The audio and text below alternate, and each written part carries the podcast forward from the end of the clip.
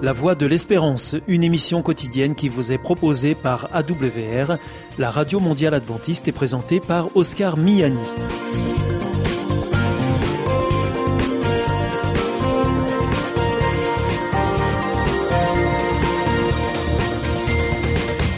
Merci de votre fidélité à la Voix de l'Espérance à travers les ondes, mais aussi par Internet sur www.awr.org ou aussi grâce à votre téléphone.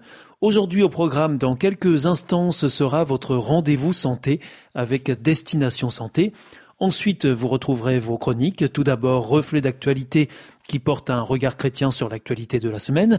Et ensuite, nous terminerons avec Bernard Sauvagna pour Des gens comme vous et moi.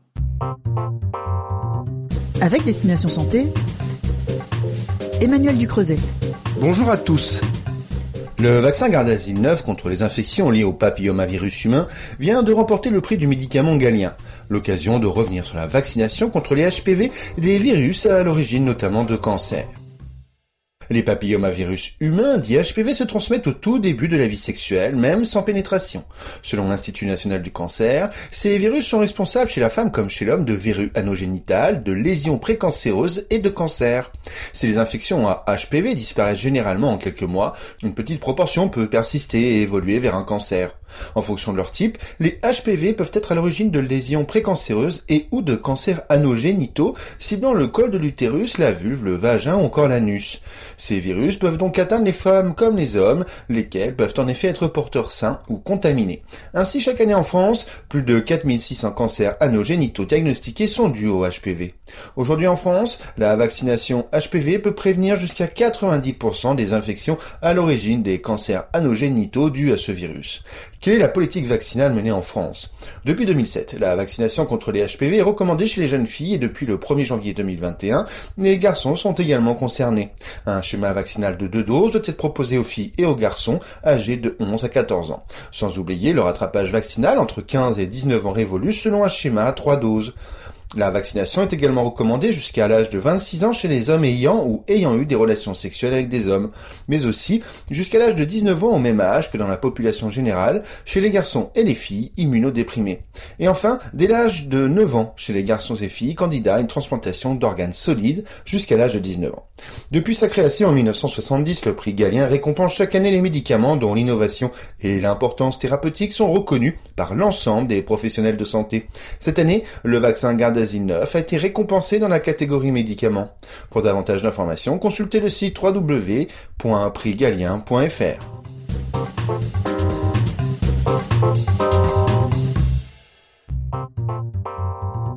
Avec Destination Santé, Emmanuel Ducreuset. Bonjour à tous. Face à la montée de Micron, les autorités sanitaires conseillent de s'auto-tester afin de limiter la circulation du variant. Mais les tests antigéniques sont-ils vraiment efficaces face à cette forme de Covid-19 Testez-vous, c'est le leitmotiv des autorités. Parallèlement aux pharmacies, les autotests capables de délivrer un diagnostic en quelques minutes sont désormais disponibles en grande surface. Mais sont-ils vraiment pertinents face aux variants Omicron? À cette question, la Food and Drug Administration, l'agence américaine du médicament, se veut prudente. Selon elle, les tests antigéniques seraient moins capables de détecter ce variant. De l'autre côté de l'Atlantique, la FDA, en collaboration avec les National Institutes of Health, a lancé le programme RADX, qui vise à étudier les performances des tests antigéniques. Après des essais sur des patients porteurs du variant Omicron, la FDA explique que les premières données suggèrent que ces tests détectent la variante Omicron mais peuvent présenter une sensibilité réduite. Les performances d'un test peuvent en effet être influencées par plusieurs facteurs, notamment la séquence du variant ou la conception du test. Le risque de faux négatif est ainsi bien réel. Quoi qu'il en soit, l'autorité américaine précise que les personnes doivent tout de même continuer à se tester. Si un individu est négatif mais présente des symptômes ou une forte probabilité d'infection, un test moléculaire doit être réalisé. Notez que façon générale, les antigéniques sont moins fiables que les PCR, là où les seconds recherchent, via une analyse en laboratoire, la présence de l'ARN du virus, les premiers se concentrent uniquement sur les antigènes présents à la surface du virus.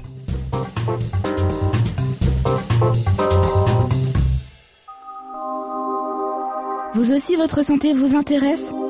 Alors si vous souhaitez en savoir plus, demandez-nous l'ouvrage Santé et bien-être des éditions Vie et Santé. Nous aurons le grand plaisir de vous en adresser un exemplaire gratuitement sur simple demande de votre part à france.awr.org.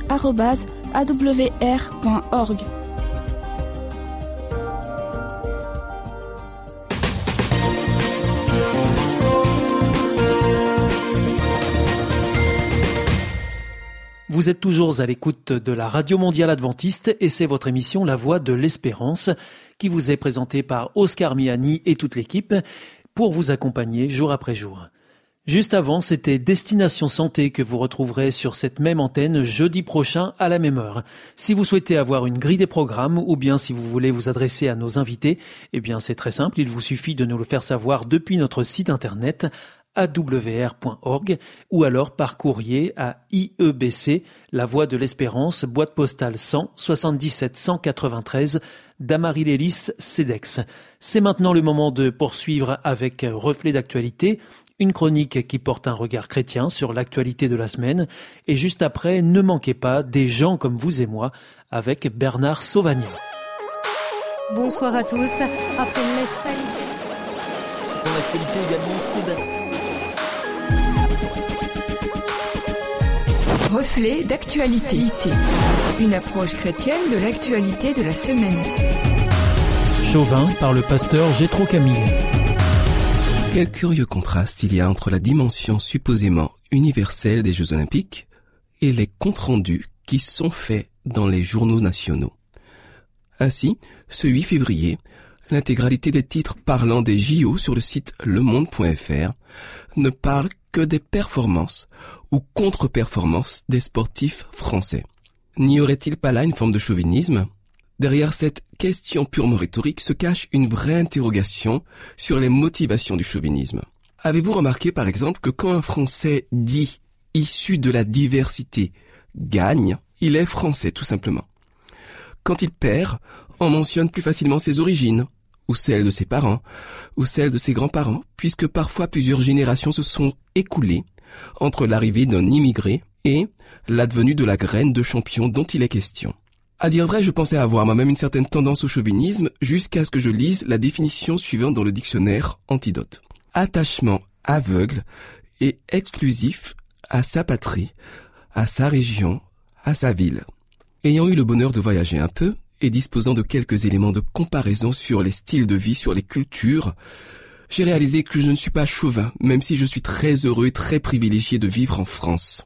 L'attachement aveugle, dont il est parlé, est d'autant plus facile que l'on ne s'intéresse pas à autrui. Et il me semble qu'il y a principalement deux raisons à cela. Première raison possible, par incapacité. Par exemple parce que l'on vit dans une vallée perdue au milieu de l'Himalaya et entièrement coupée du monde. Deuxième possibilité, nettement plus commune, un manque de volonté de se mettre en perspective. Et c'est cette deuxième piste qui va mener notre réflexion. Le chauvinisme se décline de nombreuses manières différentes. On a par exemple le patriotisme ou nationalisme, basé sur l'idée abstraite de la patrie ou de la nation comme idéal transcendant.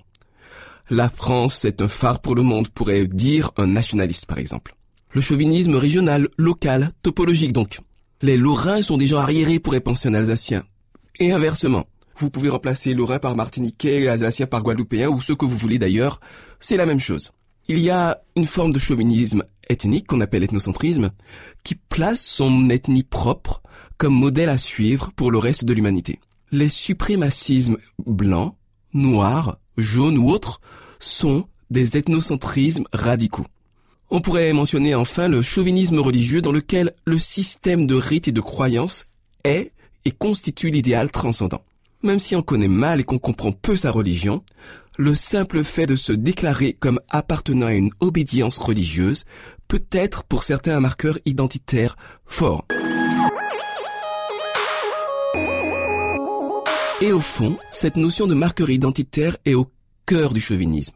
Un individu lambda peut ainsi ancrer le sentiment de son identité et de sa valeur dans un substrat qui lui est externe en grande partie et pour lequel il n'est pas vraiment responsable à moins qu'il n'ait créé à lui tout seul une nation, une ethnie, une religion, une région, il a objectivement peu de raisons de s'enorgueillir d'être, par exemple, italien, blond, orthodoxe, socialiste.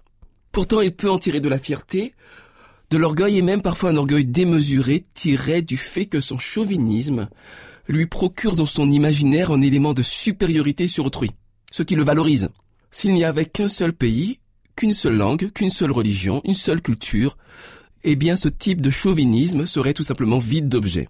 D'où peut être l'intérêt de déplacer notre fierté vers des valeurs qui ne dépendent pas de simples contingences, mais d'une vision supérieure.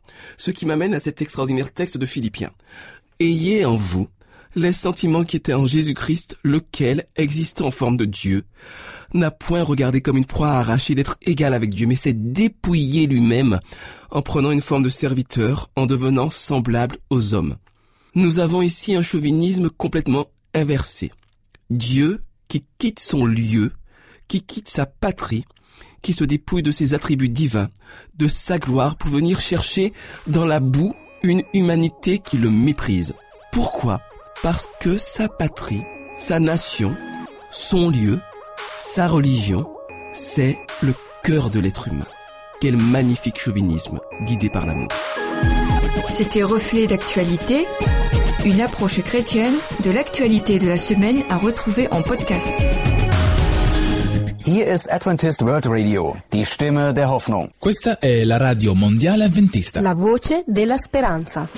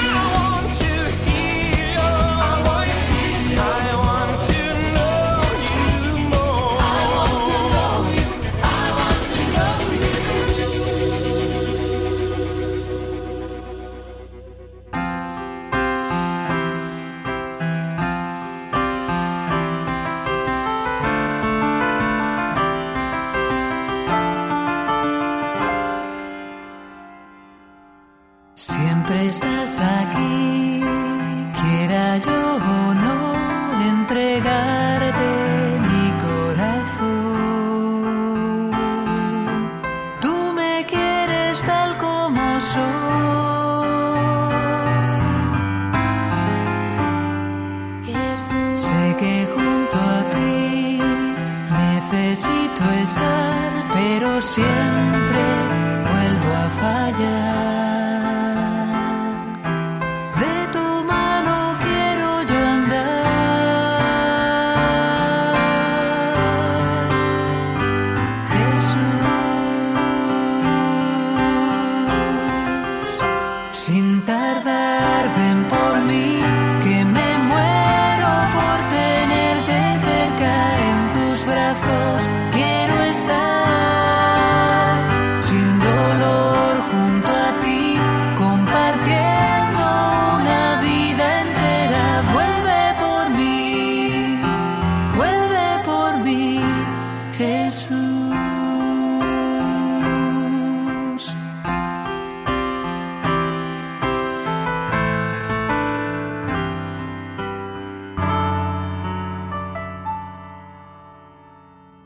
No logro entender tanta confusión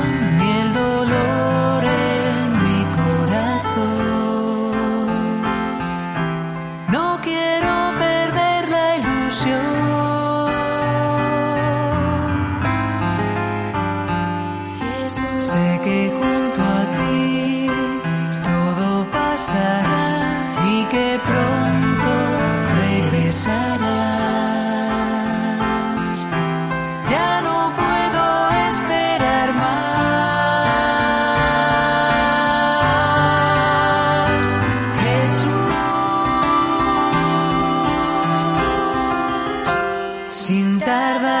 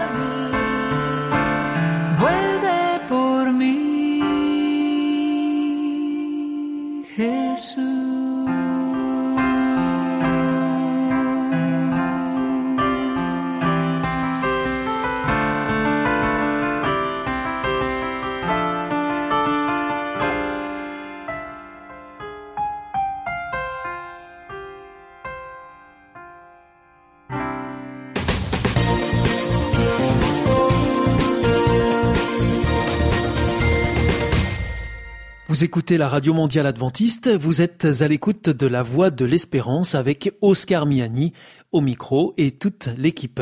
Juste avant, c'était Reflet d'actualité que vous retrouverez la semaine prochaine sur cette même antenne et dans cette même émission. Voici maintenant votre dernière chronique du jour avec Bernard Sauvagna pour Des gens comme vous et moi.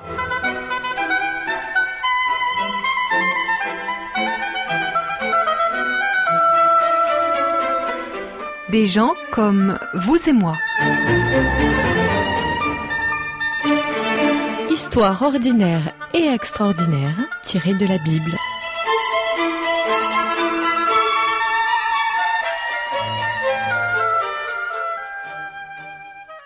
Amnon. C'est le nom qui a été donné à l'un des fils du roi David. On connaît le nom de sa mère, elle s'appelait Achinoam, elle était originaire d'une ville célèbre, Gisréel. Qu'est-ce qu'on sait de ce fils de David? Pas grand-chose. Il s'est cependant rendu un peu célèbre à cause d'un événement plutôt triste. C'est vrai que la famille de David est une famille un peu compliquée. On lui connaît au moins huit femmes au roi David, et donc il a des enfants de chacune de ces femmes. Et il est pas très évident que les enfants d'un même père, mais de huit femmes différentes, s'entendent facilement. En tout cas, Amnon, lui, il y a une chose qui l'intéresse parmi les enfants de son père, c'est une fille. Une des femmes de David a une fille, et cette fille, elle lui plaît énormément. Elle s'appelle Tamar, elle doit être sans doute très jolie, et Amnon a vraiment le désir de cette fille. Alors un jour, il demande conseil à un de ses copains et son copain lui dit Écoute, voilà, tu vas faire le malade, tu vas te coucher dans ta chambre, et le roi va prendre des nouvelles de toi puisqu'il se préoccupe de la santé, de la situation de chacun de ses enfants. Et lorsqu'il prendra des nouvelles de toi, tu lui diras je, je voudrais euh, que ma sœur, Tamar, vienne auprès de moi et qu'elle vienne m'apporter à manger. Ça me fera du bien dans ma maladie. Et Amnon se dit, ce copain, il a vraiment une bonne idée, je vais faire ce qu'il a dit. Et donc il organise les choses, et Tamar vient, lui apporte un repas. Et quand ils sont là tous les deux tout seuls dans la chambre où Amnon est couché dans son lit, alors à ce moment-là, il dit à sa demi-sœur Couche avec moi, j'ai envie de toi, tu me plais vraiment. Et Tamar lui dit, écoute, ne fais pas ça, ne fais pas ça. Non, demande au roi, et le roi pourrait accorder une espèce de dispense, puisque nous sommes frères et sœurs, demi-frères, demi-sœurs. Il autorisera certainement que nous puissions nous marier, et quand nous serons mariés, eh bien, nous pourrons coucher ensemble, avoir des enfants, et les choses se passeront normalement. Mais Amnon n'accepte pas du tout cette solution qui lui demande de la patience et il va attraper Tamar et la violer. Et Tamar va repartir absolument euh, épouvantée de ce qui lui est arrivé, euh, très déçue de l'attitude de son demi-frère. Et bien sûr, quand elle sort de chez lui en pleurant, criant, eh bien tout le monde s'aperçoit de ce qui s'est passé. Et David, l'ayant appris, va dire à Amnon, maintenant je t'interdis de sortir, tu vas rester là, enfermé. Et un jour, Absalom, un des autres fils de David, qui était lui le vrai frère de Tamar, va décider que ce n'est pas possible de laisser comme ça son demi-frère qui a commis un tel crime sans qu'il soit puni, et il va tuer son demi-frère Amnon. Et la Bible nous raconte donc une telle histoire, alors certes pour nous montrer que les hommes et les femmes de la Bible sont des êtres réels, de chair et de sang, avec des envies, avec des euh, violences, mais pour nous montrer aussi que la Bible nous invite à avoir une sexualité maîtrisée. Vous retrouverez cette histoire d'Amnon racontée en détail dans le deuxième livre de Samuel au chapitre 13.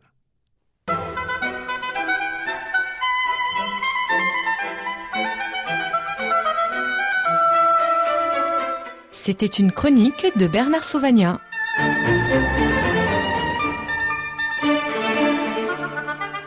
Connaissez-vous la vie, la vraie?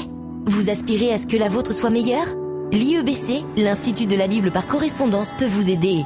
Ces cours sont gratuits et à votre rythme. Retrouvez-nous vite sur www.iebc.org et vous verrez, votre vie va changer.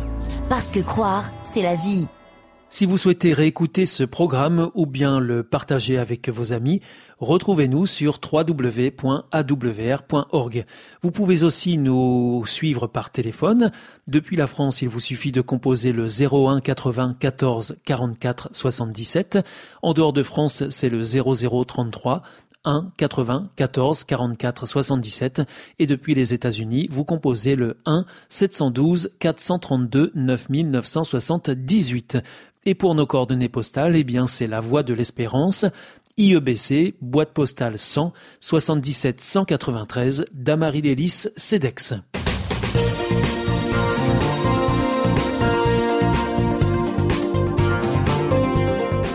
Votre émission est pour aujourd'hui terminée. Vous étiez à l'écoute de la Radio Mondiale Adventiste pour votre émission quotidienne La Voix de l'Espérance. Et vous étiez en compagnie d'Oscar Miani. Nous vous donnons rendez-vous demain à la même heure. D'ici là, portez-vous bien. À demain.